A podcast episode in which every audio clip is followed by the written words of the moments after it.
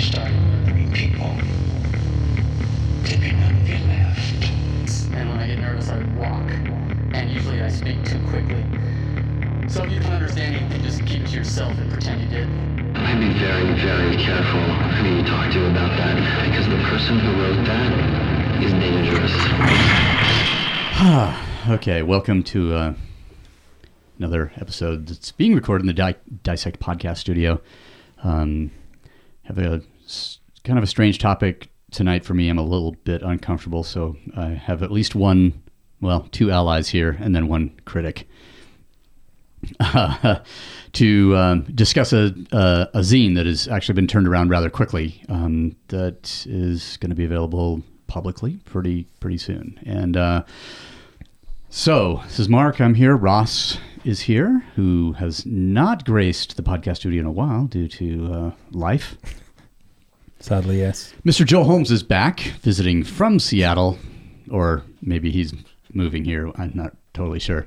And then um, Nicole Morgenthau is here also. And uh, what I want to talk about tonight is is a, a, it's an, un, an untitled zine that is completely different than RAZE, and something that I got a wild hair about two weeks ago, um, and it went to press today. So in that time, I um, didn't sleep that much, um, agonized. I, my hair's long enough that I can pull some out now um, when I get frustrated, and um, so I made this thing, and I invited Nicole to like look at it today because I trust her um, her aesthetic sense and uh, knew that she would be honest um, about it, but also knew that no matter what she said, it was too late. So, because, um, and I, I, don't really know where to begin other than when I was working on it one night last week, Ross, and it was late, I think, or maybe not, I don't know. Um, and Ross walked in and I he didn't know that anything was going on with this. And uh, I showed it to him and you know, there's a lot of things that have happened, you know, recently where I've said, I didn't want this. And then Ross looked through it and he said, This is pretty damn neat. And uh, I think you wanted this this time. And that kind of was permission to to keep to keep going with this with this idea and and um, so the, the basic premise of the zine is something that I had first spoken about with um, Eric Matthews and Adam Foreman in 2011. And I'd asked Adam, who's a brilliant tattoo artist and uh, an illustrator, obviously that goes hand in hand, I think. Um, and I asked him to illustrate Twitching with Twight for me, and we were gonna, I would make then make a produce a print piece um, with it, and it was you know maybe going to be five illustrations or seven or eleven, whatever, to illustrate some of the concepts in his very otherworldly sort of way. And we always thought it was a really good idea, and then nothing ever happened. And then a couple years later, we talked about it again, and I said, "Man, just do three.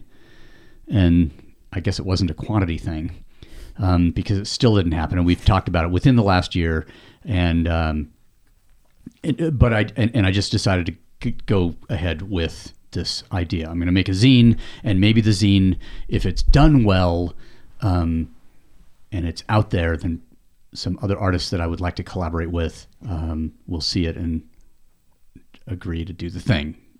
So one point during the winter, when I still have this in my head, I asked Sean Kingery. I said, "Hey, Sean, I'm going to send you a piece of writing of mine, and I want you to make a piece of art related to it in some way. I don't care what it is.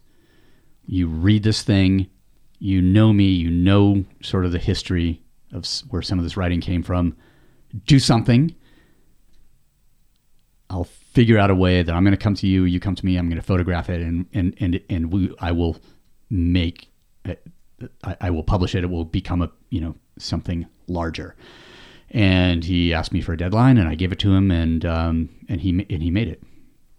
And then Ben Staley, who's going to be the contributing uh, artist for the third issue of RAZE, um, wrote a really beautiful story, shot some really nice, fine pictures, which will be in that issue.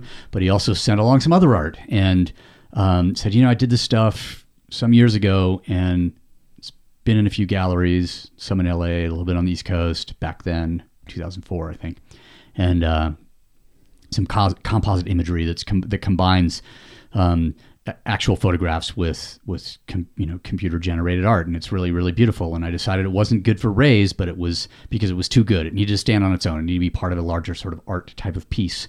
And um, so I repurposed that, put it in this zine, chose an appropriate piece of writing uh, to go with it, and then finally uh, a number of years ago, or even recently, I, I asked Randy Rackliff, who does incredible woodblock prints, and I, I, I own a number of these prints, and uh, I actually have um, in my possession several, several of the original illustrations. One of them done on a shopping bag, some studies for these woodcuts. And uh, I sent him a piece of writing and said, "Randy, would you, you know, make a piece of art for this?" But he's not doing art anymore. He's, you know, making soft goods and keeping bees and you know just kind of living underground. And so I, I I didn't get anything from Randy but I have all that stuff. And so I kind of said fuck you. Um, I've got this. You know I was taking some of your I was taking your work into the dark room and fucking with it in the early 90s so um, I have all that stuff. And so I'm just going to pretend like you contributed Randy. And I'm gonna send you like ten issues that you can hand out to friends and a check, and and uh, uh, so I put together this this this, this zine that is um, my words written and illustrated by um, artists who I respect and have relationships with, and uh, um, it's totally fucking terrifying. But it's done. it's done. It's done. I mean, I mean, I could take uh, 500 copies and you know just make them disappear. Have a fire. I don't know. Uh, You could do it an art piece with them. You could just take all 500 and toss them off the mezzanine, and then however they land and spread, you know, do something cool with that. that'd be kind of like performance art. yeah, I mean, it's it's like you would be like the Banksy of Salt Lake. Uh, You know, I've made this thing, and now I'm just not going to let anyone have it. Like co- coasters for like big gulps of port. the, the big gulp. Oh, by the way, Joe, if you wanted some port, we have some. We uh, in a pint glass. I, I see that. It's I, I might have to get a big gulp glass for that. You could just okay. uh, You're just one step away from drinking it from the bottle right now. Port by the pint. So I'm still stuck on uh, like who the supporter and who the two critics are. No, no, there were two supporters. Oh, sorry, one- two supporters, two one critic. supporters, So one who's critic. who? Uh, Joe would be the critic. You know, because he's a he's he's highly experienced with you know looking at and commenting about. You. Fuck. I was going to say art, but yeah, you're far more accurate actually. So what's the uh, what's the most terrifying thing about this? Too personal, maybe, or something, or or maybe it's just um.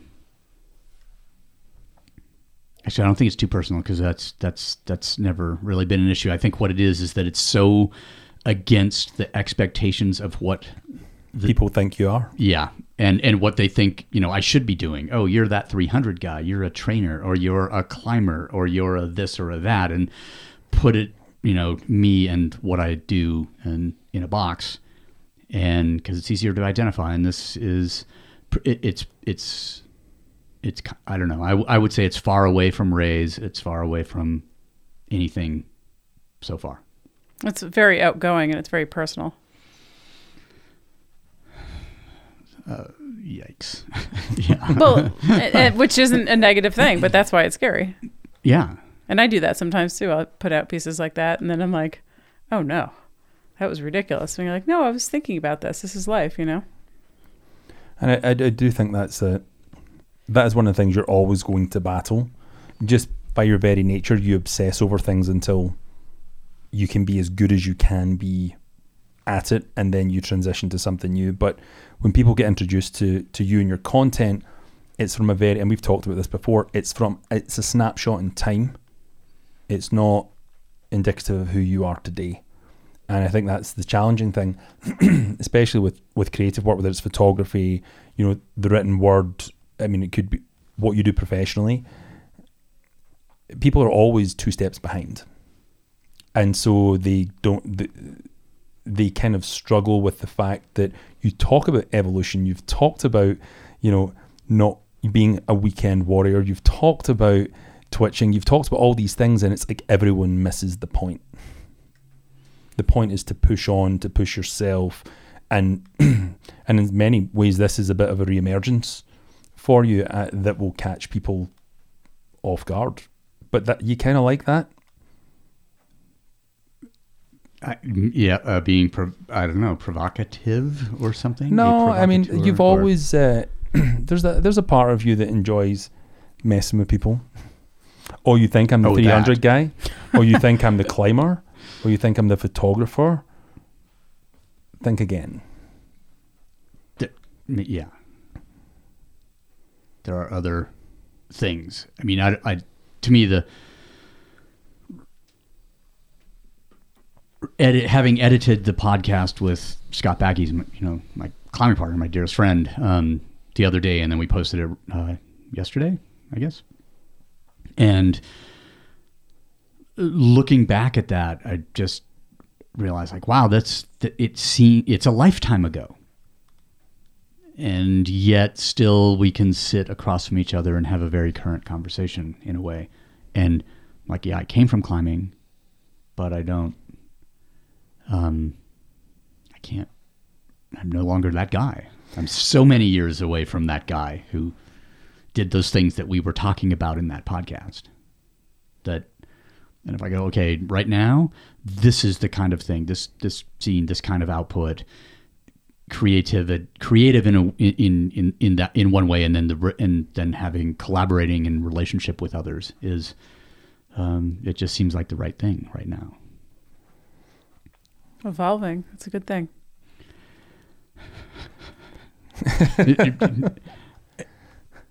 and maybe can't be helped. Not if you're, you know, being productive and moving forward. You know, that's uh, like pretty much what you were talking about the the knife segment of this. You know, can't do the same thing with the same people forever, and especially for someone that wants to be pushed. And you, you know, you talked about re- relationships, Mister Twight. You're not known for relationships, but Oh yes, I am. but that is the but that's perception, Not based. for having healthy ones or good or, or Yeah, to but- have them have them you know run their course smoothly and end in a you know way where everybody stays cool with each other. just be cool. I just can't. But there, what you said there is you want to do things with people that you have relationships with that you respect, and this relationship, some of these relationships span twenty five years plus, and I think there's, I, I think there's an oversimplification, especially when you go turn back the clock and look at some of your your writings from ten years ago, fifteen years ago.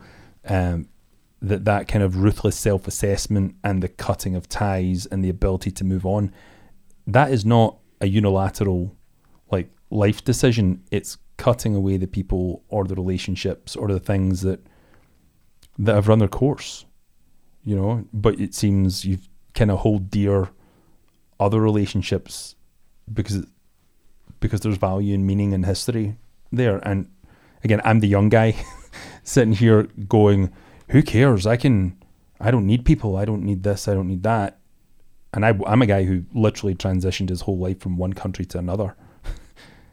you know, where it's like, who cares? But I always have to go home. I also have to see the people that I left behind that I spoke, speak to, spoke to. You know, reality is always, always there, no matter how far away we try to run from it. Um, but Mark in his fifties has a more poignant, you know, conversation about how to live your life than Mark in his twenties or thirties or forties. maybe forties. um, I don't.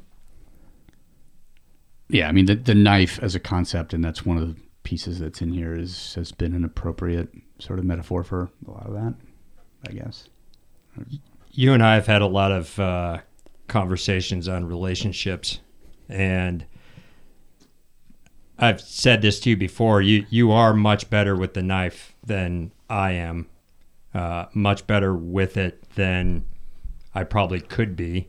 But I've also seen like what Ross was referring to, the flip side of that. The people that you don't want to use the knife on, you're very, um,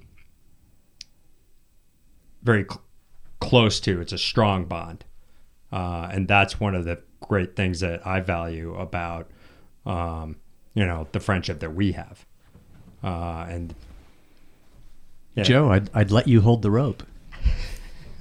and and that means a, that means That's a a- lot. That's a big deal. Yeah, yeah. And and and it's the other thing too that I mean, you gave me a Rackliff print, and that meant a ton to me. Uh, and uh, yeah, I mean, He's he. I won't come over and hug you right now or anything, but uh, yeah, the, the, the, the headphones won't reach, and you're trapped by that microphone in that chair. The high chair. Be a little, just be a little. Now it wouldn't be awkward. Um, but I mean, speaking of Randy, I mean, the guy is he is an amazing artist and also non-practicing at this time, or Is that like being a lapsed Catholic? I, actually, I think he's maybe just ex, you know he's expressing that creative energy in a different way.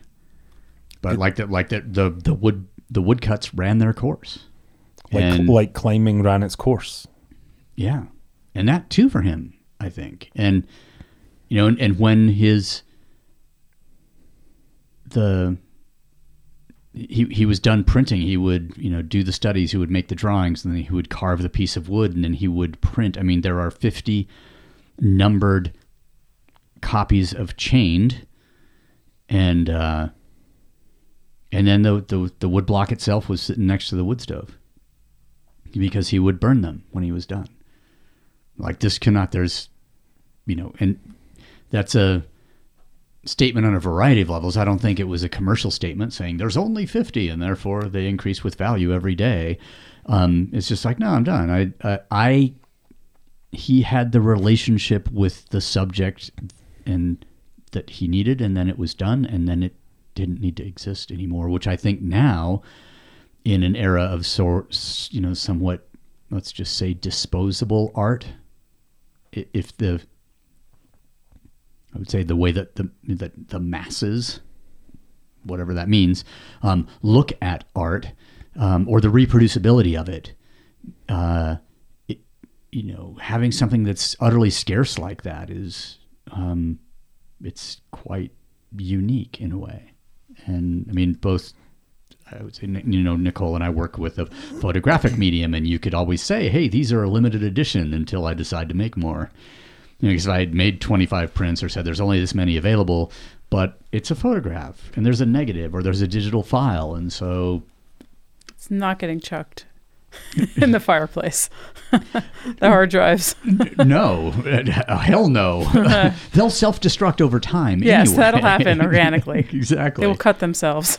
but like that print out, the climbing print that's out in the front room out there of you know that was shot on black and white film. That print is okay. So that print is actually from a digital file, but it's it, but it was the negative.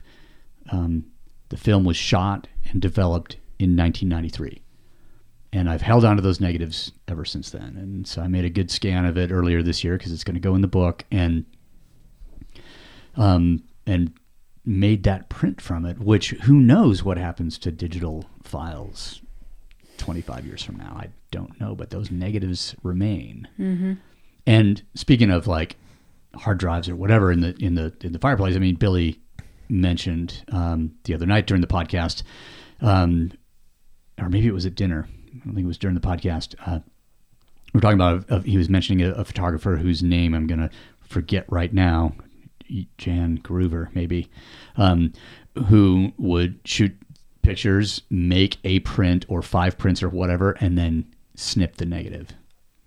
Like that's it, folks. There's only five of these. Here's the, you know, it's not cut in half. It's like cut harsh part way through, but I've still got the negative, and it can't ever be printed again. Like that Yikes. a statement. I don't know if it's psychotic or impressive. Somewhere in the middle, which is uh, a lot of distance. That's a yeah. There's a gulf there. That I believe it was Edward Curtis, one of my favorite photographers, um, that in his divorce, his wife was to get all his plates. And it wasn't, I don't, I I don't know, I wasn't there in the 1800s, but I don't know that it was so much out of hatred for her or just more like she was supposed to get these plates in the divorce and he just destroyed everything because it's like why would why have why should somebody have them that it doesn't mean anything to like that's how personal the art was you know that's good. yeah I like that. and we all see edward curtis pictures all the time someone archived them well so he was definitely winning on that move if he was trying to make a statement But there is a. I mean, that's a. Uh, maybe it's a, a, thing there that that he was like, look, I, I I want these. Yes, I want them seen, but I'd like them distributed in a particular way or in a particular fashion. And if it was a um, non-amicable divorce and she ended up with those plates, then maybe it's. Uh, you know, he was just concerned that they would be, just you know, prints. You know, on you know, ultimately. Once the internet got invented, you know they'd be on the Hallmark website. or some possibility. shit, you know, and he was yeah saw far enough into the future that he was kind of concerned about something like that. I don't know. I don't know. I don't like I said. I don't know more than that. But I, th- I believe that the personal nature of the work was just Like I can't. If I don't Like- control it, then no one does. yeah, right. Wow. Pretty cool. Yeah. but that, but that's something that you don't necessarily have nowadays. And I think as photographers, people will steal your art off, you know, on the internet without a second thought. right. You know, and back then abuse was a thing. You mm-hmm. know, if I destroy it, then nobody can abuse it. I can take a screenshot. I don't need to download your picture. If I want it, I will have it. Oh, by by hook or by crook. Yeah. and that Uh, that cheapens the art, cheapens the time and the lessons and the failures that have gone into capturing that because you just don't get it back. And and that's actually how do you cope with that? So, Nicole, I was, I've been on your website and I mean some of those photos are insane. You know, there everyone feels like it. There's probably some random story that that goes along with it, Pretty much. and Even the backpacking photos. Only for me. Okay. Tired. really want sushi now. Usually those kind of thoughts. okay. But how do you, uh, you know, Mark, we've talked about it a bit, but how do you, how do you cope with that, or how do you process that? You know, I, I, I chuckled when I went on your website, and all your photos are actually an image, so they can't be stolen or downloaded. I'm like, that's a really interesting way of getting around steal, like having your art stolen. It can get stolen from a variety of places. Um, I mean, I put it out there, Sure. but I, I do try to put it out as pretty low resolution. So have a great time printing that. You know, each pixel is going to look like a hard boiled egg if you try to make it big. So um, I've actually had people that have tried to steal art be like, I tried to print this and I couldn't get a good print. And I'm like, um, well, thanks for sharing. yeah, I can duct tape my mouth, or I can turn into a demon. but I'm like, let the that you know low resolution picture just tell you it's you know What's possible? that's my armor. Yeah. that's all I've got. You know, so That's an. I I mean, part of it, yeah. If it's out there and it's digital, there's a there's a what's mine is yours or what's yours is mine mentality. If you put it out in a way like, you know, it's totally casual to, you know, download the entire Metallica catalog if you could, you know, from whatever torrent, you know, thing, and people don't think twice about it. Same with photographic images, any number of things which is you know i wouldn't say that like okay we're going to print a physical copy of this. Yeah, someone could fucking scan it and turn it into a PDF, or someone could, you know, hack the printer's website or mine or you know my email account or whatever and get it and post the PDF. But fucking who would do that's? I mean that beautiful- Careful, this could be a challenge accepted moment for someone. yeah, You're running out of the room right now. That's, that's true. Um, you know, but you might want to do that if you're like, you go on, we were looking at this photographer and he's got this, you know, a pretty nice picture of Bob Dylan, right? And Is there it- such a thing? yeah, well, it was, I, I was just saying the way that it was lit and the, Okay, the, you know, the situation and that kind of thing, you know, but, but, and, and so is 11, you want to buy an 11 by 14 print of, you know, this Bob Dylan image and it's 600 bucks. I got to pay 600 fucking bucks. I'm going to download this bitch from the internet somewhere and like and i'm gonna have my own. I got it on my phone motherfucker. And I'm just like okay that's why i started you know making prints recently.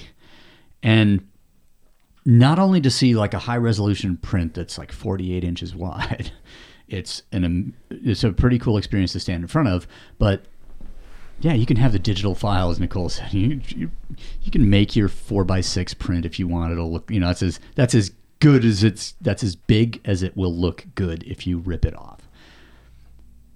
Then there's a zine, and but the zine is a you know the, the idea is I mean it's a collection of things that all sort of go together with a theme, and yeah, that image is interesting. That piece of writing is interesting, but mostly the I think the impact of all of the things combined, especially with this untitled or collaborate or whatever this thing's going to be called, of multiple artists with the common thread of one author's writing.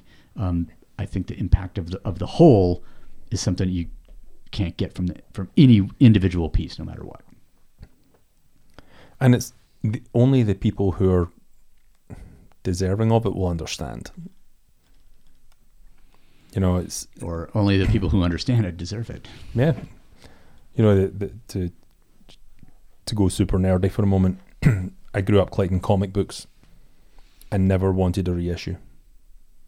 E- I would take something that was tattered and dog-eared over the pristine reissue, and I couldn't, I couldn't quite define why. But there's something about going, you know, this is old. You know, this has been passed through people's hands, and we we talked about that with the zine. You kind of want it to feel used and consumed, and you know, kind of passed around because. And I was too. I was young. I wasn't appreciating the artwork. It, you know, I loved the story, but there is. I think when you've got a physical thing, is solemnity the right word? You know, there's something about going. I can I can connect more with the physical product than I can with the digital pixels. Yep. You know, that's why people collect first edition books or even just books. You know, I have a, I have a stack of books next to my bed, and my wife is constantly like, "Well, why don't you have the ebook version? Why don't you buy it on i i iBooks?" I was like, "I do, I have it, but there's something about the paper. There's something about, you know, the dust jacket and the print that makes it more of an experience." You know, it's not just about the consumption of knowledge. It's not just about looking at pictures. You know, the difference between between a standard print and a lithograph is significant. I think it's just a mindset, though. I think some people just want the information and they don't care how it's delivered. I do you th- think those people that the, that mindset can change? Do you think it's well, is more prevalent? Like the consumption of information is is kind of the norm now that people don't ta- take time to kind of step back and enjoy the finer things. Yeah. Agreed. I had a conversation the other day. There's a um, one of the owners of the of the uh, atelier uh, FA where where all of, I have all my prints done, um, and it- somehow like the topic of like medium format film photography came up because I was interested actually because somebody at my local camera shop said, "Oh, he may have that camera that you're looking for or knows something about it or this." And so next time I'll call him up and see. And so ne- next time I was in the shop, I asked him and I, and uh, I asked him if you know "Hey, are you still are you shooting film at all?" And he goes, "Oh hell no!" Like, it's so hard. And yeah, you end up with and and and we got into the discussion. He was talking about his evolution as a, as a photographer and how that, hey, if I have a if if I have an image that I want to make a print of, then all of the work that I do on it in my in you know the light room as opposed to the dark room, it's preserved. I can I can replicate that print over and over again, no matter what. All that information's there. He's like, if I had to go into the dark room and try and make two prints exactly the same, there's no fucking way I could do it. And so we got. He said, "Well, so why are you, Mark? Why are you shooting film? Why are you like interested in you know that camera that we were just talking about?" And I said, "Because it makes me slow down. That I have to stop and think that because I need to be sure when I press that button, because I can't chimp. I don't get to look. Like I just need to be like, okay, the light meter says this." my intuition says this. I'm going to kind of go in between somewhere and then, like today, we're shooting some stuff. and it's like, well, I don't know. I'll find out in a while, you know, if I'm, if I got it. I think I did. Think I saw exactly through the lens at the moment that that click happened what I wanted to see or what and and and then I'll know. But but that and, and, so that was my response to him. Is like it makes me slow down. It makes me think. It makes me be in this moment right now which there are a hundred things pulling me out of this moment right now in my life at any given moment. And so having something and maybe and so for me it's yeah it's it's shooting film for me it's like maybe it's looking at that scene or looking at the book there's this physical thing i i can't there's no scrolling yeah there's a I, you turn the page but there is no like just scrolling It's funny. when, so when I was back in Scotland at the summer, I, I took 1,100 pictures.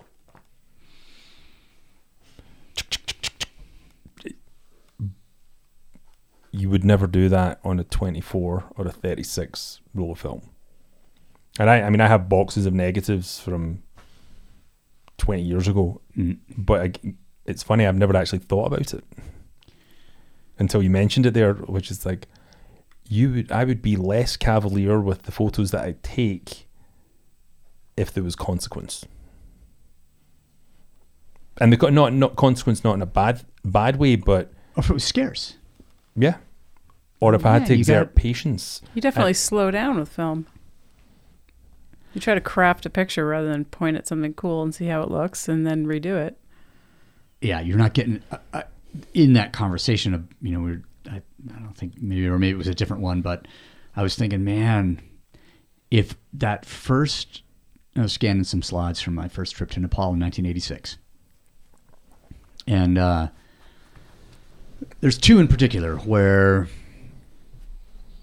I w- we're uh, both of them on a, a mountain called Kangtega, and um, climbed a new route on the Northwest Ridge. I was with Jeff Lowe, I was with Tom Frost, and Alison Hargreaves. And it being 2018, both both Jeff Lowe and Tom Frost died this year, 2018. They died the same day, um, and Alison had died in 1996 on K2. And I uh, just like, holy fuck! I have I have two images. One of them is in the scene that we're that um, I've made a composite of of that image. One of them is in the scene that's going to come out, um, you know, you know, today or tomorrow, you know, whenever you hear this, who knows? Um, and it made me realize, like, wow, I, I, I kind of wish I'd had enough money to take more than twenty rolls of film on a two and a half month trip to Nepal. Two times thirty six, whatever that, you know. Okay, so you got seven hundred and twenty shots. I can fucking take 720 shots on my phone in a 15 minutes Mm-hmm. and maybe have one good one or whatever. But looking back through all of those slides and realizing, like, yeah, I, I, over over the years, I threw, you know, probably ditched the shit ones or whatever. But looking at, at that and realizing that okay, these were important moments to capture at that time because and I look there and I just go, wow, I'm the fucking last man standing right now. Uh a- a- and would it have been different with a digital camera? I I don't know, but I know that like in you know the 2008, 2009, a couple of different trips to McKinley with military guys that I had, you know, multiple cards, memory cards. I came home with like you like you said, Ross, several thousand images. Talk about a an editing nightmare, but Nightmare. but B, it's just it is a cavalier approach where you don't slow down to take the picture, then to go into the dark room, develop the negative, and then make a print. Which you know, the early '90s, I spent a lot of time in the dark room doing exactly that, and just to re- and realize like. Man, I better choose like three good ones because I'm gonna I'm gonna need to be in this dark room for a long time to make them right. Do you think that uh, this the uh, the availability of everybody just being able to fire off uh, pictures on their phone? It the earlier I thought you were going to go somewhere else, but it made me think about the comment when we went to the gallery to pick up um, those pieces that you're hanging up and you asked about um, Hey, I've been in this gallery a bunch. I've Yeah. never seen a photographic show in here.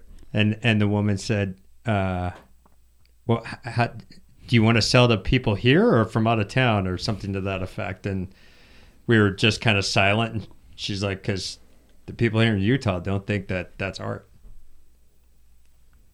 Which just blew it blew all three of us away. Yeah. If it's on paper, yeah. I think was the, was the comment. yep. So it you know if there's a print of a painting, it's not art, and neither is a photograph. Like I don't know what it is about you know culture here, but they've just never had any luck. It's either got to be three dimensional, so they do. So there's a number of sculpture type shows that have been there, and painters, but nothing else. And I was like, Photo- it, that's not just here. I run into that with photography a lot. okay, Yeah, I, I- everyone's like, "Oh, you need to move this stuff and get it out into these Western galleries." And photography is always people don't exactly they love it, but they don't know what to do with it. It- Do you think it's because they don't understand it? when it comes, you know, painting, it's like a g it's the brush strokes or it's the, you know, what there's much more physical activity or time that goes into it. Do you think it's because there's a disconnect? You're like, no, there's been 20 years of time that's gone in. I wonder if I'm the, if I, if I have the disconnect. Because for me, it's always been photography that has always spoken to me more than painting.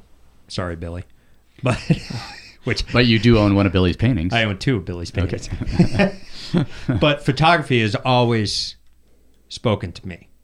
So Me too. I feel I feel like I mean, no disrespect to painting because I think it's there's a lot of really talented painters out there that are doing amazing work, but I feel like and this could be the the problem people have with photography is that it communicates so strongly, you know. It you don't have to say anything. You could take a picture in a war zone or um, of like two lovers kissing and it's just it's so powerful that I think it kind of slides into journalism, it slides into science, and I think people are just like, "Ugh, I don't know.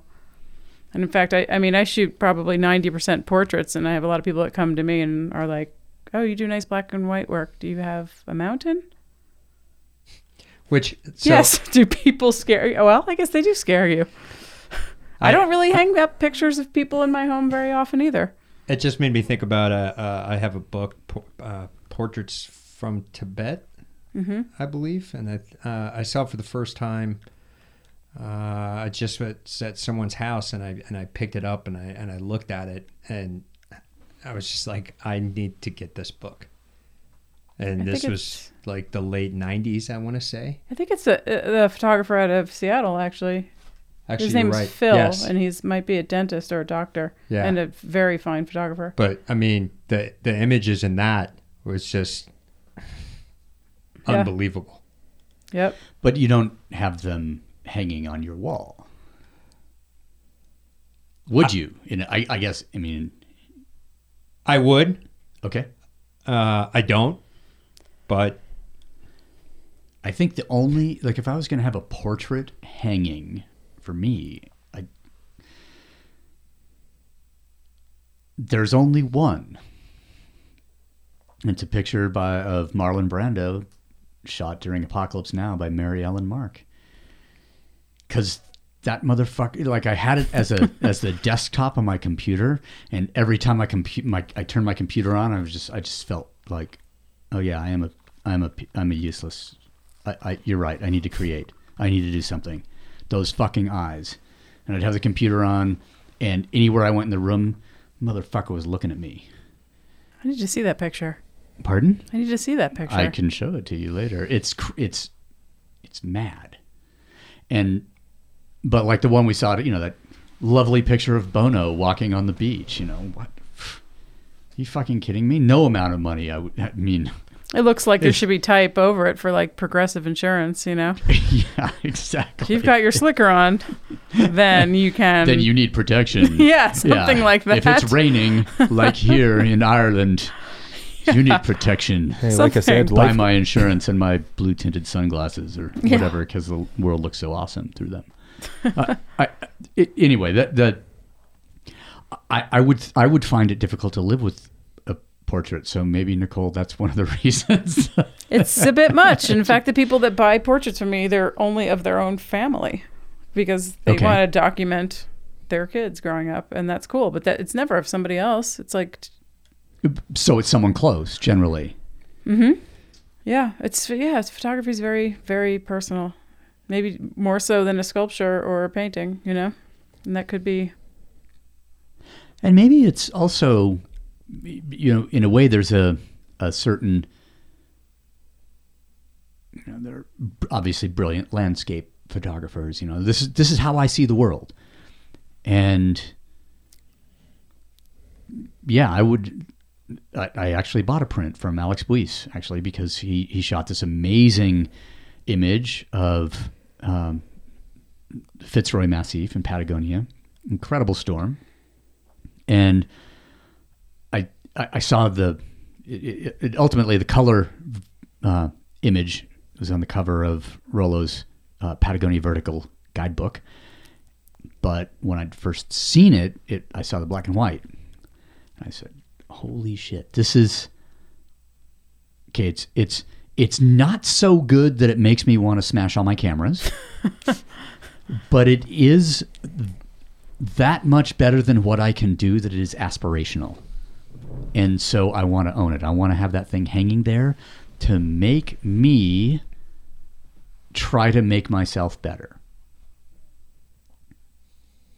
But maybe people don't want to have that kind of thing like glaring at them all the time or or I mean that's just my relationship to that thing or maybe they'd like oh that's a really beautiful landscape but that's not how I see it you know I've been to that place and I didn't you know I, I, I don't know I also think with with um, landscapes is that there's so much available that people expect them to be so like painfully gorgeous. Like the sunset has to be perfect, and there has to be God rays, and the grass has to be green, and it's like, uh, what's that about? there's this really cool well actually one of my favorite i actually post posted a little picture on vero today of this zone under this bridge south of the parking lot looking at the fucking detritus and the or detritus? Detritus. detri- detritus. Um, and the car bumper reclamation place across the tr- street and the railroad tracks and all the power lines and it all leads to the mountains. It's like one of and i've shot that picture a lot of fucking times. Flavorful. yeah uh, to me i mean and this is one of those other things like oh yeah the landscape has to be painfully beautiful well if you open your eyes everywhere you go has the potential to be painfully beautiful in some way Oh, I agree. Absolutely. Just depends And- who's looking at it. yeah yeah i mean i was actually over the train yard below the sixth south off ramp earlier today shooting some pictures It's cool. it's really cool over there and i've been there a bunch of times You It's should, like uh, a certain time of day, and there's the arc of that bridge, the way it curves to the south, and today there's a storm coming in, and If you get the chance, there's some warehouses next to what was Frida's. yeah, You know the red ones. Have Yeah. you ever been in? I've never been. You should uh, see about going in there. Okay, It's pretty cool. I actually went to look at those ones at the time I was looking at this place. really? Not a functional space, Yeah, but you you know that way the the walls have a story to tell. yeah, It's thirty foot high ceilings. It, I mean, it's your it's your stereotypical old warehouse that people just don't see potential in because they're Or ignoring beauty the past. in. Yeah, uh, ah, bulldoze that. Put up some fucking condos. I gotta sell some more MDF. Or Whatever. Do you think the? Uh, I, I, I'm going back to this thought about the about portraits and, and things and things like that, and and just photography in general. Do you think it's because you can't you can't mold the past into being what you'd like it to be, because photography is so real. It's a it's a still snapshot of exactly how it was. Could be a giant part of the problem for people. You know, You know, they they, Yeah. don't, they don't want to know. They don't want to remember. It's easier to say, "Hey, I've photoshopped the life out of this trip, and look at how great these landscapes are." And, but the reality is, no. You photoshopped the life out of it. Exactly. There was an article. I think it's it, it's on it's on the BBC website right now, um, and I think that the title of it was something you know like social media is making people crazy, which we have discussed before. Period. Period. Um, but the, the the main thing they were talking about was the fact of that that you take the selfie, you get the photo of you, you know, taken with the other, you know, the star or the this or the that, and then you Photoshop the life out of it or apply all these different filters. And then there's this disconnect, like that's how you think you should look. And so part one of the references in the article was the num was interviews with different cosmetic surgeons where people came in with selfies. This was a Vice, like mini documentary. Oh, okay. So there's a video on Vice about about this. It popped up just the other day, and people are they're like, it's not a shopping me- it's not a menu. Is it the one where they come in and they they're like, I want No, all all this had was the number, the percentage of like these people come in, they've got their fucking Snapchat photo or their, you know, whatever the thing is, and they want to have themselves changed to look like that. I'm like, oh my fucking god, that would drive. Yes, I can see how that would drive you crazy, because that's not how you are. yet. right? Yeah, throw down enough cash or something. I mean, I, I, I one of the things. Can can they fix Grumpy Bastard? I don't know if that's the, if there's a level of surgery that can fix that. Isn't there a f- filter on my That's Grumpy Instagram Cat, called- Mark. That's oh, Grumpy, Grumpy, Cat. Cat. Okay, yeah. that's Grumpy Bass. um, one of the things, for, I mean, for me that I appreciate a lot. Of, I mean, even just watching today, Nicole shoot some portraits of me, and like, how did you do that? And I'm not asking for a lesson. It's just like it's a rhetorical question because eh, there was a, when I, there was a I was going to try and put a section in the in, in the book in a refuge originally of portraits because I have tried to shoot portraits in my life, but I either don't care enough about people or I'm afraid of them or something that it is it, I find it very difficult to um I mean, I was always afraid. I, I, I liked, you know, the long lens to be. I'm going to shoot a portrait, but I'm going to be half a mile away when I do it, so I don't have to interact, and or, or or something. And this is when I mentioned to you earlier today that I'd been shooting some portraits because I need I I we're not all going to be here for a long time, and I would like to have a record of you know people that matter to me. And Joe knows, you know, I have a fucking I have I have a ton of photos of him and very, you know, especially at dinner. Especially with his pinky up. Maybe it's drinking a Campari. The other night it was an Italian hot chocolate in like an espresso glass, which is actually a pretty awesome portrait. Um, but it's but I but I find it hard. There's an intimacy there where I used to want the camera to be in the way because I was afraid of that intimacy. But then today, and I was looking and I was trying, I was kind of looking at your camera and I was like, I'm what kind of focal length is she using? I guess I don't know. I don't care. We're close enough that, I mean, I'm not uncomfortable because I'm in front of it. But then I felt when I turned it around and made you stand in front of my camera, I it's like, oh, I don't want to fuck this up. I don't. Am I really seeing? Am, am I? Can I photograph through your armor? that, I got. sorry, I didn't mean that. no, no, no. I, It's not a photographer. Um, but as we were talking, we're talking about portraits, and and uh, an image came to my head of uh, a portrait that I took on my phone that I got completely lucky with, and it was of my parents. Uh, and it was um, about a year before my dad died. And it was just them standing in front of the garage at the house that I grew up in, that they've lived in for over 35 years. And okay, I applied the black and white filter to it because I like black and white. But I looked at it and and it just I got lucky. Uh, and I captured something that meant something to me. And I printed it out as nicely as I could, and I took it into uh, this gallery that they've done some framing work for me before, and I had a very small image uh, made up, and then a I don't know larger one that I have hung up in my office, and it it it just it captured like the lines of my dad's face, and he was always he's a belt and suspenders guy, you know, and and that and his beat up overalls that you know they both grew up in the depression, and and and j- like my mom couldn't stand the picture at all, and and my sister saw it and she's like, no, mom, like this is you and dad. Like hardworking, pre- salt of the earth people, and it just I got com- like I'm getting choked up talking about it. Actually, like you can tell. I just got I got really lucky, and I'm glad I have that that photo. And So you did get lucky because my dad died 11 years ago, and I would kill to have had a camera that I could have got something.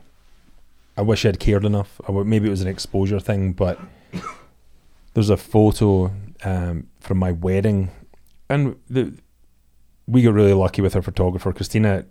He's a he's a an incredible photographer, but she made a deal. She helped him out arrange. She, she helped him out with the arrangements for his wedding. She said, "Don't pay me, just shoot the photos um, whenever I get married." And there's a picture of my mum, and she's no clue that the picture's been taken, and she's talking to me, and she's smiling, and she's like kind of mid laugh, and I'm. It's one of my favorite pictures of her because there's no posing, there's no like preening. It's just like that it's that capturing of a moment and when I look at it I'm immediately transported back not to the wedding and all the kind of festivities but but that night and you go that can be I can it can be the most precious thing in the world but it can also be the most terrifying thing in the world to see that level of candor honesty but it's I would kill to have what you have yeah, it's just like I said. I just it's something about it. I was able to capture something that spoke speaks to me, and I walk by it every single day. Like I hung it up somewhere where I walk by every day and see it. So How come your mother doesn't like that picture? I think just that she just I because she's just like in her work clothes and her hair's messed up and her you know it's it's but that's how I know her. Mm-hmm. You know, like that's that's that's who she that's who she is. So I think I I don't know. I, probably a lot of people don't like portraits of themselves. It's like people don't like what they sound like when they're when they on hear a themselves on podcast. podcasts. Mm-hmm. I, I, there's something. Nicole, I, I, I wasn't looking for words, but many of the portraits that you that I've seen that you've taken, I just think, wow, this is like intimate grit. There's this closeness there, but when Joe mentioned, oh, the lines on the face and s- some of the Western, por- you know, portraits, I'm just like, oh, these are people who've been outside living it, and it, it's, it's it, like okay, there's nothing. There's not something added to smooth this out hmm, No. which I think is what maybe most people are afraid of, and that's why you end up with these Not the- filters and the search yeah. for cosmetic surgery or whatever. Um, but ev- you know these many of these pictures, you know, of, of yours that I've seen, I'm just like, oh, I think you saw through. It's it's certainly not what I, uh, you know, the smooth out is not what I like to do. And I will shoot some corporate portraits sometimes and I smooth. I get people coming back to me and they're like, smooth more. And I'm like, uh, Uh, it's gonna look real weird around the eyes, but it- Yeah, I mean, But it will look like Instagram, so it's fine. there are, yeah, when you smile, there are lines that appear to show that you're actually alive. But sure, I'll take them out for you if you'd like. But no need to talk about that polished work because that's not Yeah. what I, that's what I'm happy to do, but not what I do. Do. yeah, I, I'm It's a very diplomatic response. Sure. like yeah, I mean, I like taking portraits. You know, I I think it's one of the most so much easier to shoot a landscape. And I'm the exact opposite because I'll see, I'll, I could drive somewhere and have like the perfect light. Well, once in a while, I'm like, yeah, this is gorgeous and this picture is going to be pretty because it's pretty. But I'll look at a mountain and be like, it's already perfect. What am I going to do with this? There's no, you can't be clever with this, you know? Whereas with someone's face or you're working with an, like another human being, you can be clever with it. And uh, so that's why, like, you know, shooting product. I, I mean, when I went to photography school and it's like, sit down the bottle of Paco Rabanne and take a picture of it. I'm like, you got it. I can't. Like seriously, just pour a giant vat of acid on my head because I cannot do cologne bottles. Kids, No. kids will never understand Paco Rabanne. No, Jovan Musk. but there's there's four of us in the room who are just Ugh, I'm just like, Oh um, my ouch, this is killing me. I cannot do this. It's more painful than like a booster shot 14 times, you know? I guess the, what would we call it today? What are they, what are they, um, what's that body spray? Axe. Axe. Yes. my my, This my this best is friend. the axe of the 80s Yes. or whatever. Yes. Do they even? I mean, do they even take pictures of that? Is it not just like comedic commercials now? They don't even stay still long enough to take a picture. This was a little more high end stuff. It was, you know, you drop the bottle of opium perfume. That's also, I'm dating myself as well, you know. Whatever, Chanel number five. That's a classic, Opium, right? You- 1984. Oh, just musky Jersey hoe is what it, it smells like to me. Maybe Long Island also fine. I uh How you oh doing? my god, there's how what- you doing? And I probably just offended half the population of America because everybody wore it. So whatever. No, it wasn't limited to America, Oh Yeah. yeah, did they did they spritz it on pretty good over in Europe? but it was a higher end product in, in Europe. Oh my god. I, I, you're just How about kudos some serious flashbacks of like Yeah, I a, think Canada also did a good spray down on that too. cheaper in bulk. So like That's a population I'm okay with offending. Uh, they wouldn't even be offended. no, not really. They'd be like, ah, "She's fine." It's cool. I I don't know. I'm I'm just flashing back right now and like there's a mixture of opium, cigarettes, wine. Let me just clarify. Is, it, is, is this what kind of opium were you talking about in, in this Yeah, the, the fragrance. Okay, okay, just double checking. Yeah, yeah. You wouldn't really want to mix the, you know, the, the real thing with wine. Or maybe you would. I don't know. I'm I'm I'm unfamiliar with the the real thing. Never having. You weren't lifing hard enough then, Mark. I guess not. yeah, yeah, but um, yeah. There like every th- there was a there was a period in my life for probably six or eight months when every time I smelled that perfume, I'd get whiplash because I thought it was her walking by. Who was her? Not in name. Oh, not no. now. I'm like, That was a, that was was like a softball throw right there. I know, sorry. Okay, okay, you want me to hit this out no, no, no. I don't. I didn't. uh, I didn't actually mean the the name. Was it a X. okay? Yeah. Well, pretty obvious. Yeah. So And- you're like, well, shut honestly, up, pretty, ding let's see. So pretty, pretty, pretty evident, but also it didn't. You know, the the the first time it ended, it wasn't my terms. I wasn't the one with the knife. The first time it ended. Yeah. Second time, yeah, I got to chop it off. But, um, yeah, there, it was. But th- whenever I, man, I hear the name of that perfume, I can fucking smell it right now. it's yeah. it's shocking. It's moving, isn't it? Ugh. wow. I can smell certain perfumes and be. I could put myself in kindergarten in, in a certain dress. Creepy. or tincture of benzoin, for example. I'm like instantly transported to Yosemite, taping my hands to go crack climbing. Every mm-hmm. time I, I mean, like I might be gluing, you know, I've used it over and over again to like fix my feet, you know, in the mountains. But every time I smell it, it's like there's a there's a time travel. Mm-hmm. And it's so clear. Oh, yeah. I feel like, not to drastically change the subject, but I feel like that, um, being that we all have aging parents of different, you know, whatever ages, mm-hmm. and um, that I feel like that's the one thing they really never forget is that time travel, be it with a smell or with a certain location, certain like an Italian restaurant that's been around for like 40 years in New York City. Like I could have a relative walk by it and just like drop their knees from like in a memory, you know. Yeah. It's I think that's something that's really interesting about old people is But I think it's something that's interesting about like non virtue. Like there's something there will never be a zeros and ones version of that. There's no digital odor. Mm.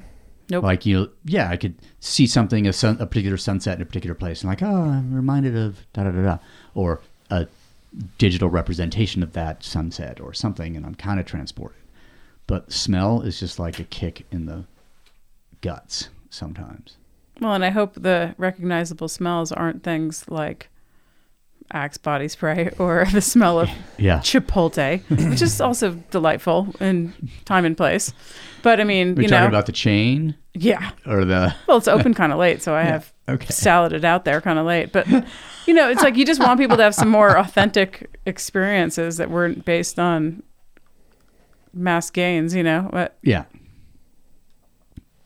I don't know. I mean, I think maybe that's what we're one of the things that we try to capture with the idea of the of you um, know this- I don't I don't think this is a stretch, but making a physical object like the photographic print that Joe was talking about, like the photographs that Ross was talking about. Like, oh, I have a print of this. I can hold it in my hand. I can, and it's it's in this frame, or I walk by it every day, or something like that, or that you know that I'm going to interact with a book, as well as having the e-copy on my tablet so that I can get on an airplane and take it with me. But I need to have the weight of it on my lap and looking through it and like hear the feel the texture of the pages as I'm turning them, hear that page turn as it goes over and kind of pressing it down so it stays in place.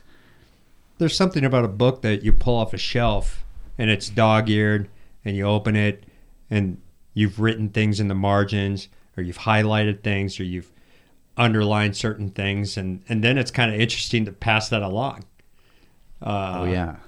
and and or or get one from someone else and okay what what spoke to them Or order a book. Like there's, you know, there was there was a period where I was tr- trying to find certain climbing books um, that were out of print.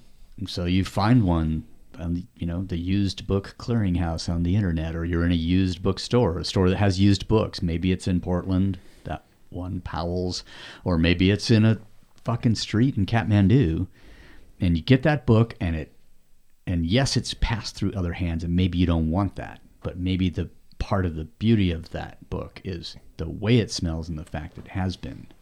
I I somehow acquired a copy of Kiss or Kill from someone else who had got it from her sister and you had signed something you had signed the inside of it and it was someone that had something to do with one of your dogs that had helped you with one of the dogs. I, I can't i wish i could remember precisely what it was but it like it was a signed copy to this person specifically signed by you and they had underlined it and i think that might be the copy i've passed on to billy but it, it was just it was sort of a oh Text Billy now. I just see it on it. Mark's like, dogs. I, yeah. Mm. Heartbreak. so, sorry to bring that up Thanks, Joe. but but it was it, yeah i mean it was just like you, you're not going to get that with an ebook You're right, and Yeah. I, I think uh, so. It's funny you talk talking about smells and physical objects. My uh, grandparents owned a secondhand bookstore, and so I have this. I have a memory of sitting in the front window. It was like a bay window, and it was full of old comics and books. And there's a smell that goes along with with used books Oh, yeah. you know, had hundreds of them, and it was just. I remember picking them up. and You know, you just kind of fan through the yellowed pages, and it's kind of this musty smell. And anytime I'm I'm in a, I order a used book, or I'm in a secondhand bookstore, even a library. You're like, I know people don't. They're like libraries. Th- those are still things Wait, now. what? Uh, it it transports me back. I must have been four years old, and I remember it clear as day. I used to go in. I'd get sat on the counter occasionally. They'd let me go in and kind of like read books in the window. I can only imagine what people walking past must have thought. This little little boy just like drooling on books. What's the experience that my kids will have with stuff because they're growing up in a digital age? Because their books are iPads. You know, it, crap. You know, uh, uh, I, I don't know. I mean, at I, least I, they're reading well, i'll say that yeah, yeah. you know, Let's, there's probably more YouTube than reading, but but that's why when we went back to Scotland, I gave Rory a camera, mm. yeah. and he, I mean, he's he, he just turned six, and so he's running around and he's figuring it out, and he's taking the worst pictures ever, but they're only marginally worse than mine, and and it was cool because he was thinking about something else other than you know being dumb. And what was fascinating was my three year old got his iPad because he didn't have a camera but put the camera on. And so he's running around with an iPad taking pictures. I'm like, this is this is super cool. But then I went I pendulum totally the other way at the weekend. We took the kids out to a pumpkin patch and I'm like, I'm not going to take and it's like the fifth one we've been to and it's very American cliche. I'm like, I'm not going to take a picture because I want to be present. Because I spent too much time trying to take the picture that I missed the point. You know, and how do we how do you find that balance? You know, like I want them to do something. I want them to have a skill, develop a skill, be at least think about their environment and be able to document progress, but also they have to be present. I can't I don't want to substitute, you know, an iPad, you know, and YouTube videos for a three inch screen and it's just another thing for them to stare at. Which they there was a uh, sometime in the last um, day or two days, I watched a little short video um, with uh, Wim Wenders because made some you know fairly interesting movies, films um, in his life. Talking about how like f- you know phone photo you know taking pictures or what capturing with phone has killed photography. And one of the points in this short little sort of monogra- monograph or monologue is like, yeah, people with their phones, they take so many fucking pictures, they don't even look at them. Like it's the act of, oh, I need to capture this because I might not remember it or something, but then never look at it. They don't remember it because they're looking at it through a phone. Yeah, or holding their phone, you know, up. I guess they're still looking at it instead of the whatever it is that they're photographing. Um, which is actually a funny thing that comes up in the podcast with Scott about his second book that he would like to make, which is pictures of, you know, people in all the most beautiful places in the world, not looking at the thing, but you know, looking at their phones or taking you know pictures of themselves. Oh, we're gonna I'm just quickie snap. just a quickie snap. She'll See, never Sorry, look while at we're it. while we're talking about it. She'll it. So- never look at it again. It's fine. We've just established that. so actually in this in this video with Wim Wenders he's just like it's not you know when you use the phone and in, in that way it's not photography i don't know what the word is and so the challenge was come up with a word for what you do when you capture an image with a phone because it's not photography was his uh, thesis and i'm not going to agree or disagree but it's like oh let's find another word for it and try not to be total totally derogatory and mocking or do It, it's not because I am a. I should probably put some. I'm not a photographer. I'm just a guy who got a camera like earlier this year, and I'm trying to figure it out. So when I, but you did realize that the lens delivered with it as a in, in a bundle was a piece of shit yes, It's you very so so very very quickly. yeah. Well, it's like we- the food left over in a grocery store after a hurricane. I mean, that's what the lens is that comes with the camera. Yep. Yep. Damp bread, pretty much. That's that's being generous yeah. because I got a loan of a. Michael gave me a loan of a G Master lens, and I'm like, first of all, it's like three times the weight. yeah I oh, know oh wait that- there's Yeah, actual that's- glass in here I'm like, okay, i think and I took the same picture with the. Uh, I mean, it was a 2870 lens. They were both 2870s. One was a $1,500 lens. One was something that was like a kid's toy. The pictures aren't even close. No. You know, they're not even close. But to Mark's point, I was so terrified of not being able to, c- because the clouds were coming in. It was like overcast, and then it wasn't overcast, and and so I was using my iPhone as like a backup. So I'd take some pictures. I'd have this moment of, "Ugh, I'm just Self-doubt. like I'm just gonna take, I take this in case. I have not. I've spent hours editing the the pictures I took on my camera. I haven't given the ones I took on my phone a second glance because they don't mean anything to me. Because they were because there was no thought involved in it. Because literally it was like I'm as zoomed out as I can be. Click. There was no stress on is the ISO right?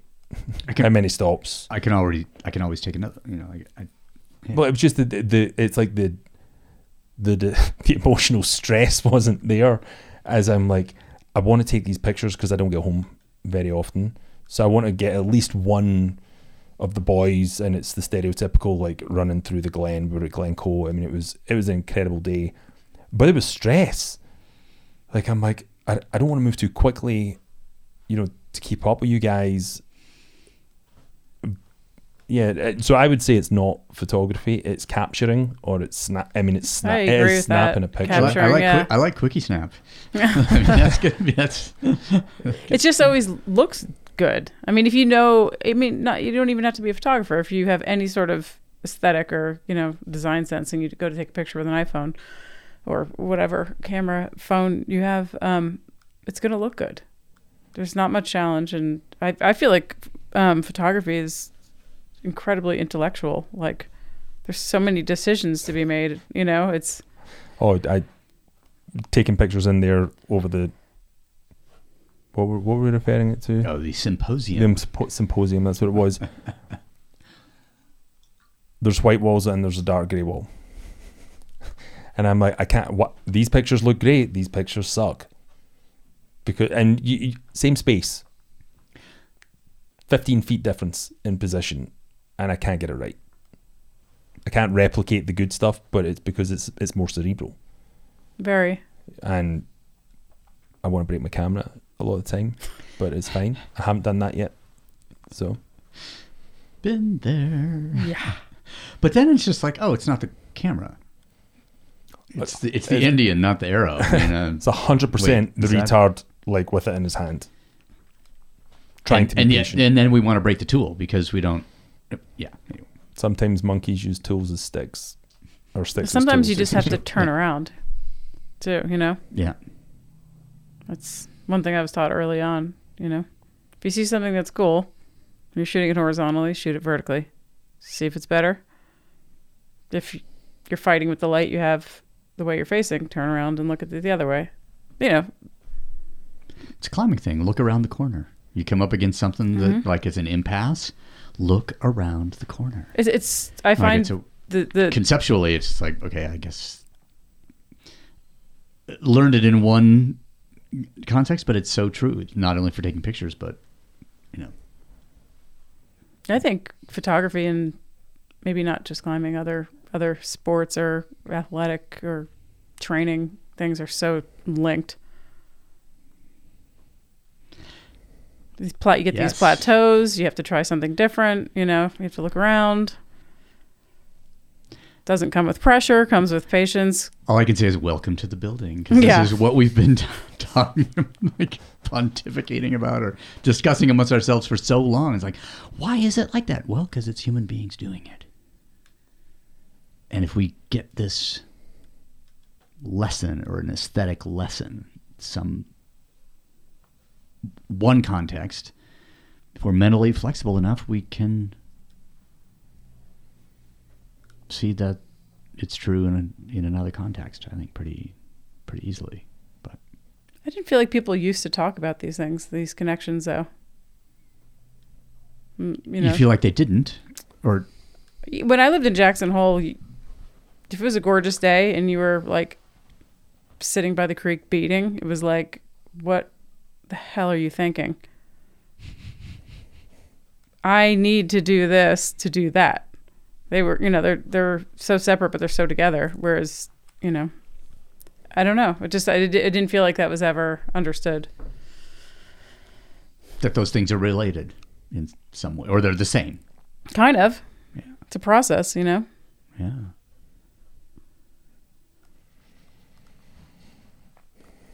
I just There's- keep Sorry, and go. so I was just gonna say I just keep going back to stare at that piece of Staley art on the that comprises the front and back cover of that thing and thinking, man, I,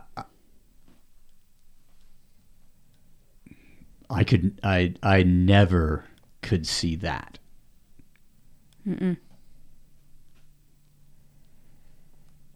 Because it's a cool. I mean, it's a it's a you know.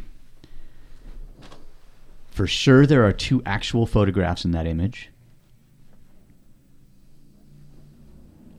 And then the rest is made up. And it's combined combined together. Like I don't I want to know what his thought process was and lead up to it. Like, where did that come from? yeah.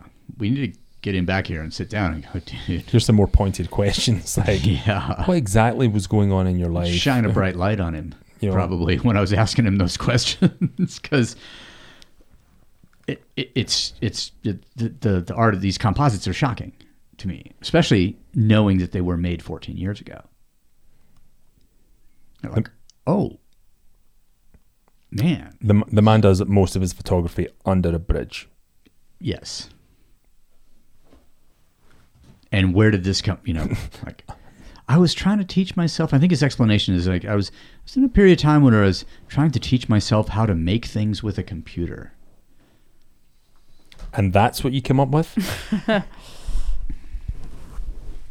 I mean, I think it's kind of funny, that, like the man who grew up without running water and or nor electricity would okay. arrive at a point in his artistic trajectory where he was making stuff with a computer. Yeah, and it looks like it's the missing piece of artwork from a Nine Inch Nails cover. Yeah, yeah, yeah. So there's there's some stuff in this zine from you know, imagine like one of the oldest sort of creative print methods of a wood block carving a wood block, covering it with ink, and pressing it on a piece of paper, to you know zeros and ones combined with actual photography inside the the mind uh, of someone who is clear, clearly trying to work some shit out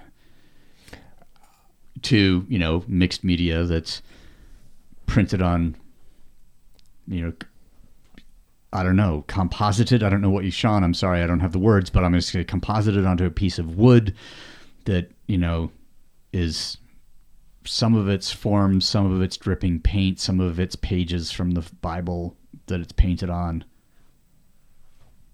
It's some pretty That's always that's always bad been craziness Well, yeah, but to create something like that, I I always wonder like where how does that creative process even start? And especially, you know, I I look at um kind of street art and graffiti and it's it feels so free flowing.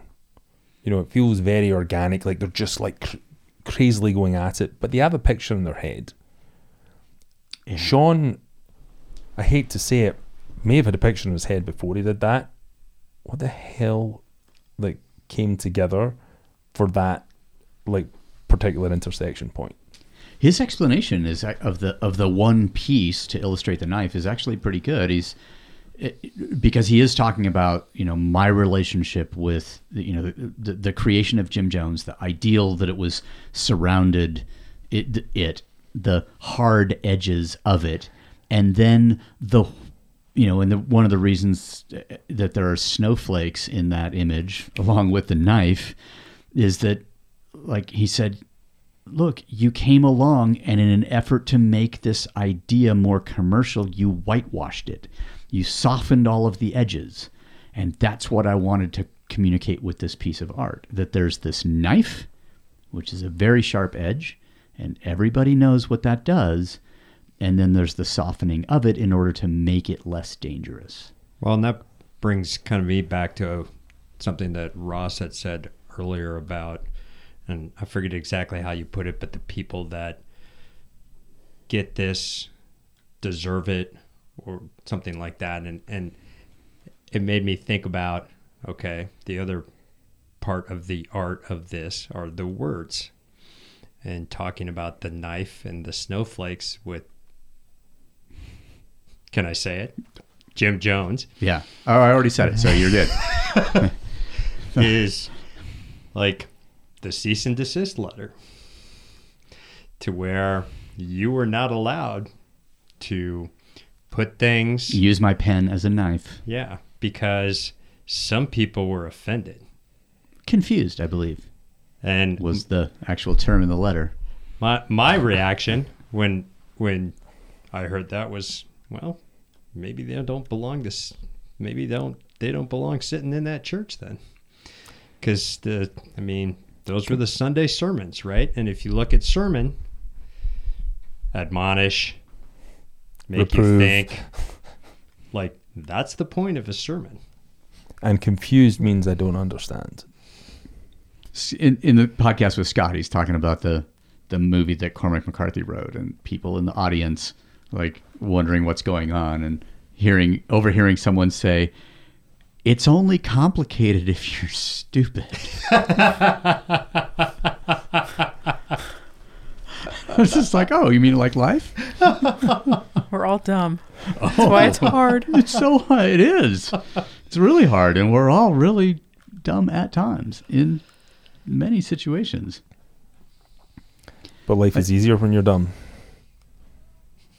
Because the volume sits at three. It's truth. Yeah. Some of my more successful friends, well, I, I, I definitely wouldn't use the word dumb. I'd use the word simple because they don't overthink it. Straightforward. Mm-hmm. You goal, go. Don't look left. Don't look right. Just go get it. That simplicity is Is what Labradors and Golden Retrievers were built on. well. And it's funny. My primary friend, um, who I am s- thinking of, my thought bubble. Yeah, he is a golden retriever, and uh, maybe he might be a, a golden doodle, perhaps. A but he's very fun. golden and fun-loving. Yes, and does not. He knows what the challenges are, but he doesn't let that be a roadblock. Like you know, the rest of us that can talk ourselves out of something because we know how difficult it'll be to get to the end or to get to the prize or whatnot. So I want to be Creating a born again photo dumb, sh- dumb dog yeah, exactly. I want to be in a the golden nice house. doodle that I saw once at the obedience clinic who just like jumped vertically in place for like the entire obedience class. I was just like like, oh my god! And it's just like, I, I- I think that's a smile on on his face, but just like on the leash, right next to you know his s- custodian. I don't want to say Thrilled to owner be because there. this talk obviously was on its own program. Yeah. but like just jumping vertically, like whee, like This is cool. man, What would that be like? So lucky. no shit. Because every now and then I'd stop jumping because someone threw a ball, and that'd just be the best thing ever. It would be really nice to be programmed like that. Hang your head out the window while you drive. Stick my tongue out, just make sure that some slobber, you know, left the front passenger window and went in the rear passenger window onto whoever was back there. so good. and instead, we overthink Yeah. and make it more fucking complicated. Yep. But we have better conversations. And occasionally, people who like to overthink like come together and overthink together, It's it's true. and that can be quite enjoyable. Maybe sometimes people who like to overthink can get together and create something together. Looking at you, young dramatic, lady. dramatic stare across the room. Joe, Ah, no, you're Joe's. He's a commentator. no, he's uh, he's he's going to do something incredible with Keegan, like help him into that skin suit. I think the balance is Like- essential though. Like Yeah, like for example, um, one of my closest friends is an engineer and I, I don't know if I'd call her well, she is simple. She's very intelligent, but she's very simple. And I've always kept her her and you know, a lot of my other friends would be unsuspecting people. Um and uh, I'm like, that is just so refreshing to hang out with someone that's just very sh- straightforward. Unsuspecting, I love that description. Yeah, they're like, just "Wh- what are you like hanging out with the girl in the mint green cardigan for? I'm like, because she's lovely and just so easy, you know. And so you, I think you need that mix. You need to hang out with like complete oddballs just to just be stimulated, but then you need those very calming people that are like an aged golden doodle. And, uh, yes, you know, exactly. You need a nine and a half year old golden doodle in your life. You know, they, they'll jump I- for like three or four minutes, and then they'll be like, "Okay, I'm good." Yeah, I'm good. yeah. This couch is so awesome. I'm Yeah. going there now. So I, I think it's great to keep people like that around as well. So, Nicole, I had a, a, a wonderful experience in August going with Randy Blythe out to Antelope Island, and Randy's a photographer, Leica ambassador, and uh, also you know frontman for one of those loud bands. Um, and so we walked the same place. We pointed our cameras at virtually the same things, and we came back with totally different images. Yep. And so it was like, i I'll show you mine, you show me yours. I'm like, holy shit, I was standing in that same spot. I didn't see that shit. And same kind of thing. It's like, wow, you saw, holy, okay. So, It's always the case. yeah. There's never competition, even though folks Oh. would like to, you know. No, it's not competition. It's just like, I want to know what he's seeing because he's just like, I only, get, I only have my monochrome with me. And he didn't change the lens or anything. He's just like, he shot only black and white with a 50. End of story. And I had two different cameras because I needed to see some things in the panorama aspect ratio, and then the other one, and th- and they were both. I didn't actually have a film camera with me because then that would have been three, and then I would have been all confused. But, um, I know you've been up to Atomic City before because that's the first. Some of your images from there. Um, Is that a is that a one day trip from here Um, to go shoot? yeah. I mean, when the days are longer, yeah, absolutely. Okay, so some, I mean- next time the days get longer again, It's about three hours, maybe. okay, you just have to wake up early. Yeah, I mean, how much daytime? I don't know. It's so small. It's minuscule. I'm just trying to plan a trip. Yeah. We need oh, to go yeah. there for one day, walk around with our cameras, and then do like a side by we'll overthink thing. my answer. There's no yes know. or no. Yeah. yeah, yeah, absolutely, absolutely. Like I think that would be a because that is the one of the beautiful things about photography is the the okay we can have the same tool we can be in the same place at the same time and what we see how the environment that we're in you know relates to us or we, we relate to it will be completely different Yeah, it's and very cool. that would be a super cool thing to do Yeah, absolutely. Uh, um, in fact, this mountain man stuff that I've been shooting, um, there's a guy who's taken interest. Um, I think he's from Netherlands. Um, okay Very incredibly talented, te- very technical. Um, this stuff looks pretty commercial. And he comes over here, and I had I had somebody say, "Is it weird that I I won't say his name for privacy, but is it weird that so and so is over here taking pictures?" And I'm like, "No, I mean it's like I'm not inventing the wheel here. It's like, yeah, it's an interesting subject, and his photos are all they're color usually, but they're have a, almost a very warm caramelly sepia tone to them, and they're mm-hmm. and he uses he always brings lights, and it's they're gorgeous. And I'm like, I have no idea how you saw that. It's cool. It's great. so they'd be standing side by side and it'll, it's not a competitive thing because we're seeing different stuff and unless, we're relating unless somebody asks you to in move out of their shot. oh right Cattle prod. yeah But that doesn't really happen. Okay, so we've made a future date Yep. Where when the it- days are longer. Where is Atomic City? Um, You've been there. Cool name. Idaho. Yeah, it's in Idaho. In fact, I passed by it just uh, a couple weeks ago. We went climbing at this place called the Fins over by Arco. Um, and so you go up to take the I 15 north, and then I think at Blackfoot, Idaho, yes. you head west. And Okay. you're veering a little bit north too, northwest.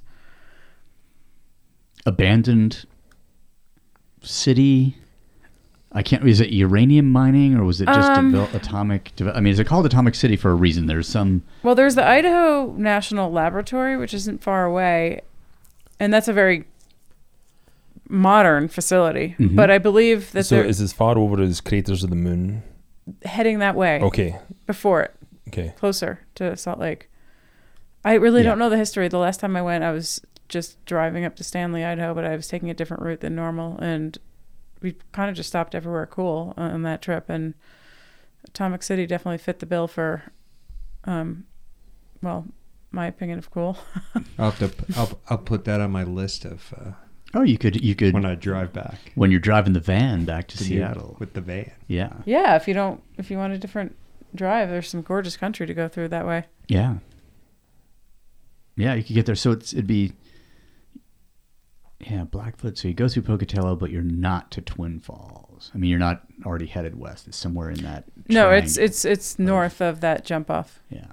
That that would be the 84. You're north of that. North of 84. Okay. Yes, So three and a half, four hours, something. closer like than that. Okay. Maybe three. I'm, Yeah, I'll I'm have to- intrigued. I'm going to Google it. I was thinking about doing it right now. Yeah, because then we could actually talk, you know, currently about like what what the history is and why there's no one living there anymore, or, or very few people. And you can, you'll take me a, take a picture for me when you're up there. So. I will indeed. Yeah, yeah. You know what's really weird? Um, uh, is that a couple years ago, um, I got interested in shooting wild horses a little bit, and I got hooked up with this guy who works for the BLM, and um, he told me that his father used to own the bar. He looked at some of my photos and he's like, "What were you doing in Atomic City?" I'm like, "The same thing as everybody else, like Like- taking pictures of old neon." Uh, yeah. and he's like, "Oh, my dad used to own that bar." Like so not taking And he, doing like- seems everything everyone else. he in like grew up like in the bar. It wasn't like I own it and don't Wow. don't like go there. It's like not like silent partner thing. It was like yeah, like I ate potato chips in there like a lot, like most days. Wow. so how and he's- how small is small? It's three hours and four minutes. Okay. I mean, is it like one street town or is it? Oh, it, it, it, yeah. I mean, you can cartwheel through it, except that you'd get glass in your hands and maybe a crack pipe. But it, yeah, it's it's tiny. It's tiny. Sounds like uh, so.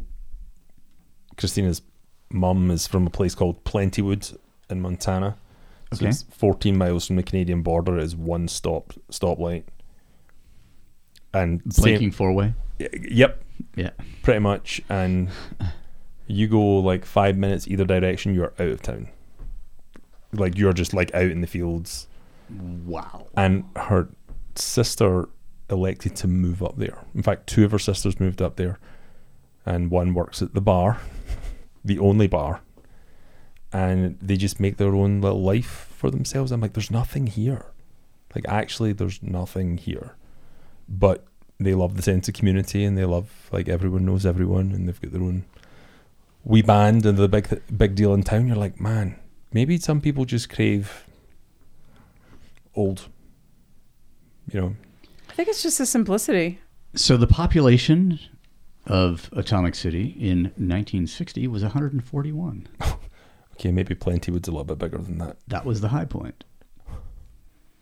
Because by 1970 it was down to 24. Back up to 34 in 1980, then um, down to 29 in 2010. That, that kind of sounds like a breakdown for the, the Hills Have Eyes. Like I didn't even see 29 or what are we saying 24 people when we were there. Like Yes, it's estimated in 2016 26 people, but uh, used to be called Midway. Uh, had a larger population when the neighboring Idaho National Laboratory site was newer, known as the National Reactor Testing Station, until 1975. Gives you an idea where Atomic City came from. and There's- why the residents There is one store diminished. and one bar. The bar is closed. The store no longer sells gasoline due to new laws pertaining to its underground gas tanks. Most of the people who were raised in the town are now deceased, and many of the current residents are retired. There is an RV park, as always, on the south end of town with the full hookups, if you'd like, and a s and stock car races are held in the summer. Of course there are. Perfect. Perfect. This is according to Wikipedia. I, you know, So you're going to uh, you're going to time that trip up when the stock car racing is on, I, I think and you will see it in all its glory. I think if stock car races are still held, that would be a good idea. that would be pretty cool Yeah. Um, if they are still is the Yeah, who knows? I mean- who knows when the century was? It doesn't have a footnote for me to check, but um, yeah, some of the yeah. So it's a one not light town, you know, one intersection kind of town, and um, I don't know. You, posted a couple of pictures of it, Nicole. And I was just like, oh my god, I want to go there. Yeah, it's cool and like like the like the population says. I mean, we're we're talking two dozen, and everyone that, from what I noticed, and I had a, when I went climbing a couple weeks ago, I had a friend from Pocatello, um, familiar. He's familiar with the area, and he said everybody that works at the lab, which is very close by, the Idaho National Lab, they pretty much get bussed in from, um, Pocatello. Further out, Mhm. Yeah. Oh yeah, yeah. They don't. Yeah. They're not. They're no scientists hanging out in Atomic City. Atomic City. So a good real estate investment opportunity. You know, maybe maybe some depleted uranium or you know, you know the odd plutonium core just buried out in the desert desert somewhere. I yeah, I, I, I don't know. I'm I'm uh I- don't think we could make it an actual, you know, theme of a print piece, but maybe a story. Well, there are other towns that that are. I mean, that's really small, but there are other towns that I find fascinating. Um, So I got a great idea. I got to. You guys, you guys, this will be this will be great. We'll go like do exercise in these dying towns and take pictures, like handstands Well, and the- shit. Can you do a handstand? I can't. um, We'll bring someone. I technically should be able to, but I don't like them. Okay. I don't like my tits like anywhere near my face and hair, and there's always a shirt going up. So yeah, I can, but I won't. Okay. So we'll photograph. So we'll bring a, like a like a fitness model or We'll something. find we'll to, like, find a good yogini to come and Yeah, exactly. Here you go. Uh, we need to take some pictures of doing exercise in um, dying small towns of the West. Speaking Trying to which, revi- revitalize them by opening like, you know, garage gyms maybe have you heard of a town called Ophir on the opposite side of the Oquirrhs. out past Tooele? Yeah. Have you ever been out? Yes. Have you taken pictures at the graveyard? I have not because I went out in February with Kingry Right. and we didn't like it. Just it was there was snow. Hmm.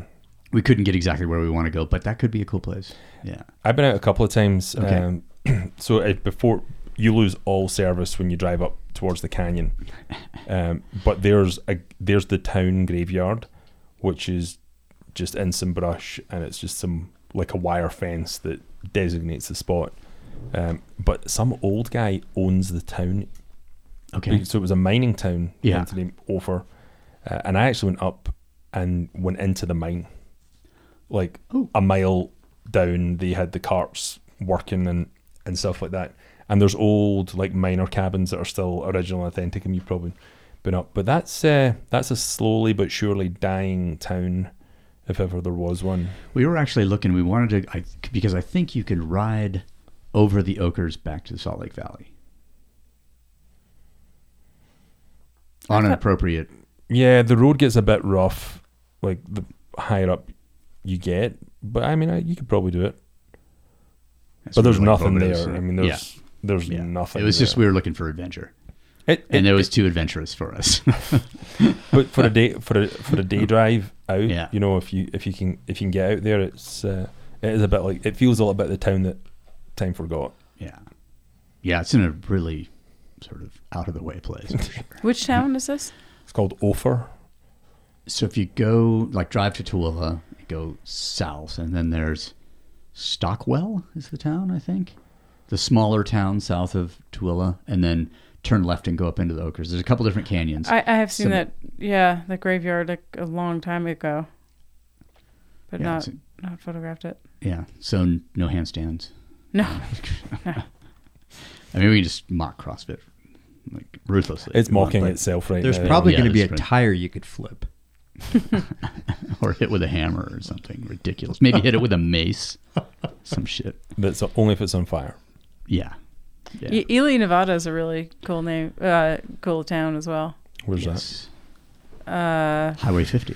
is it fifty? Yeah, yeah. The the most lonely highway in North, you know, North America, or probably have to be in the lower forty-eight. But I'm pretty sure there's some pretty lonely highways north of the border.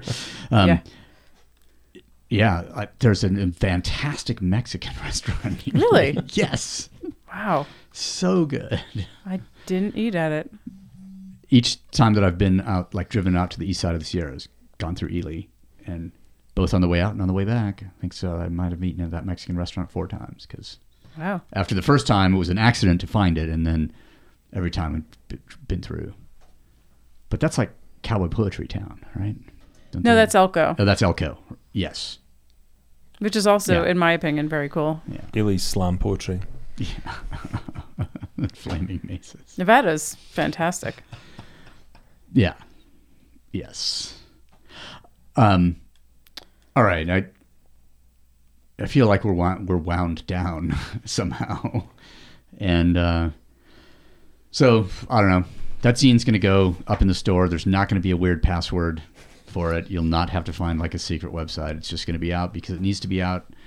Just like it got into my head, it needed to get it out of my head, and so now it's Now life can go on. no, you know, I can go back to other stuff that needs to get out. Is that a to be um, continued, Mark? Is that is that what I'm taking from this? I, I don't know. Hopefully, I mean, it'd been talked about. It's like any number of other things been talked about for so long that I just decided, okay, that it's going to go out, and now maybe someone's going to see it, and maybe some artist that I wanted to collaborate with who, you know, didn't.